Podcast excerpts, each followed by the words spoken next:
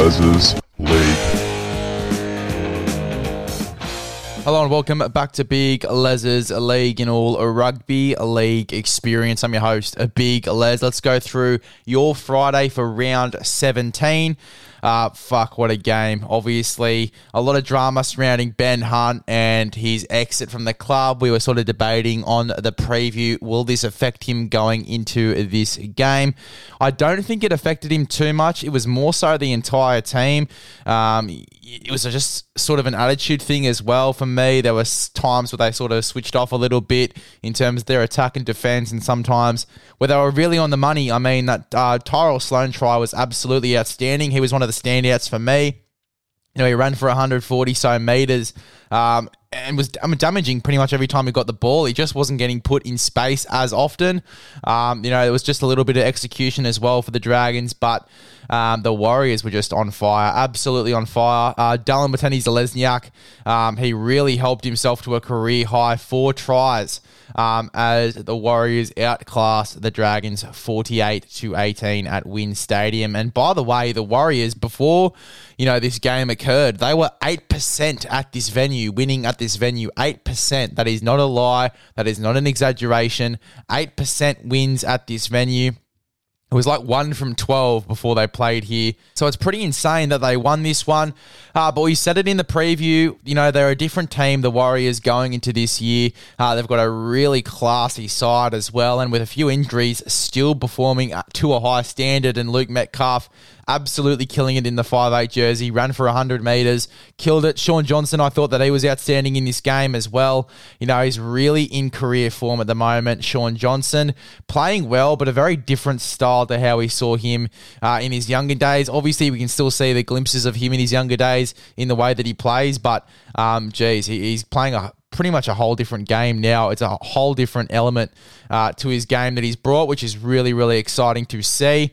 Um, obviously, Jack de Belin played his 200th game. He joins Ben Hornby, uh, Ben Creagh, uh, Jason Nightingale, Matt Cooper, and Dean Young as the only men to play 200 games for the joint venture. Uh, Warriors hooker Wade Egan obviously left the field for the HIA in the 15th minute, which he passed. Very lucky to pass as well, and he was having blurred vision as well. He was actually the one that uh, wanted to come off, and it was actually the Warriors coaching staff that got him off the field as well, which was very interesting. Usually, you know, it's the bunker or it is um, the sideline official that gets players off for HIAs. But he was the one that actually wanted to come off, and it was actually the Warriors staff that got him off the field, which was very, very interesting. You don't really um, see that too often. In terms of players that killed it for the Warriors, obviously Dallin Watene-Zelezniak has to be mentioned. He ran for an insane 260, I think it was 67 meters in that game. He was unreal. Um, yeah, Shaun Johnson and obviously, you know, Luke Metcalf, who has sort of gone under the radar a bit due to Shaun Johnson's absolute brilliance, but coming in, I think that he's done really, really well. Uh, Addin Fonua-Blake, absolute powerhouse, ran for 190 meters from 20 runs. Awesome stuff there from him. Uh, Dallin Watene Dallin Watene-Zelezniak, sorry, only butchered that one has scored 10 tries in his past five games. Absolutely sensational record. Some would argue that he's the form winger in the competition right now, and it'll be a little bit of an interesting discussion to have, uh, which we might actually have uh, towards the back end of the season, doing a little bit of a review, just thinking of some content ideas going into the next few weeks as well, but more so worrying about the now at the moment. But definitely an interesting discussion. Is Dallin Watene-Zelezniak the form winger in the competition right now? Uh, maybe even we'll ask it on a poll going into today.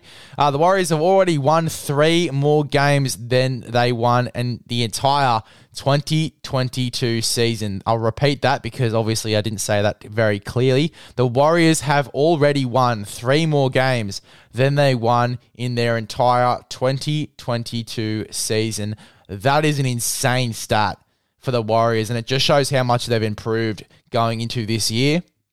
They are honestly a top eight contender for me and a really, real smoky to get deep into the finals as well. I think that they can definitely do it. The team they have this year is absolutely sensational. Uh, in terms of the back three, Charnze Nicoll-Klokstad, by the way, absolutely sensational. Seven tackle bus uh, together with Charnze Nicoll-Klokstad Marcelo Montoya, who was also great. We didn't even mention him. And Dallin Watene-Zelezniak, all of those guys combined for 528 run meters, eight line breaks, and 13 tackle breaks as well. Uh, Tohu Harris leading from the front again, 18 runs, 156 meters, 27 tackles. What an absolute masterclass here from the Warriors. 48 18 win. Definitely didn't expect it to be this big of a win. Yes. Did I pick Dallin Watene-Zelezniak as an anytime try scorer? Yes. Did I also pick Jack Bird? Yes. You take your wins with your losses. Uh, did I, you know, pick the Warriors maybe, you know, had to have a bit of a closer margin? Maybe I did. But, you know, it was an absolute masterclass, as I said, from the Warriors. They did a really good job in this game. Execution was there. And I think that's another thing that the Warriors have just improved on going into this year is their execution. You know, the the spine that they've got this year compared to last is you know ten times better as well. Shaun Johnson, Luke Metcalf, they really do you know sync well together, and it's going to be interesting when Maire Martin comes back from injury where he fits into this team. Do you put him straight back in the number six jersey because Metcalf's been absolutely phenomenal, running for hundred or so meters a game, I believe as well for the Warriors when he has been in that number six jersey you know, oh, yeah, I, I, really do think that they are seriously a contender for finals time to get deep into finals. If they make the eight or stay in the eight, you know, they're definitely a contender go, to go into finals as well. It's going to be a very, very interesting next few weeks, and we'll see who is in the top eight by the end of the year. Uh, but yeah, a really entertaining game. And yeah, for the Dragons, it was just for me, execution. Um, you know, they swapped the halves pairing as well going into this game. Jayden Sullivan started at six. Amone came off the bench in the num- number 14 jersey. Um, you know, there was a bit of a switch up there. You know, does that play a factor? I don't think it played too much of a factor. I thought Jayden Sullivan was okay, particularly at the start of the game when the Dragons looked like they were going to get on a bit of a roll. Um, you know, I thought Jayden Sullivan was a key part of that as well, and uh, you can see how in sync him and Tyrell Sloan can be. Uh, whether we see an improvement in that combination going into the season, we might have to if Ben Hunt is going to be leaving over the next few weeks. Uh, in terms of what's going on with that deal. I think the Dragons have pretty much just said, "Nah, you're staying." Um, so you know whether he just tears up the contract and says, "See you later," you know, gives him a bit of cash and gets out of there.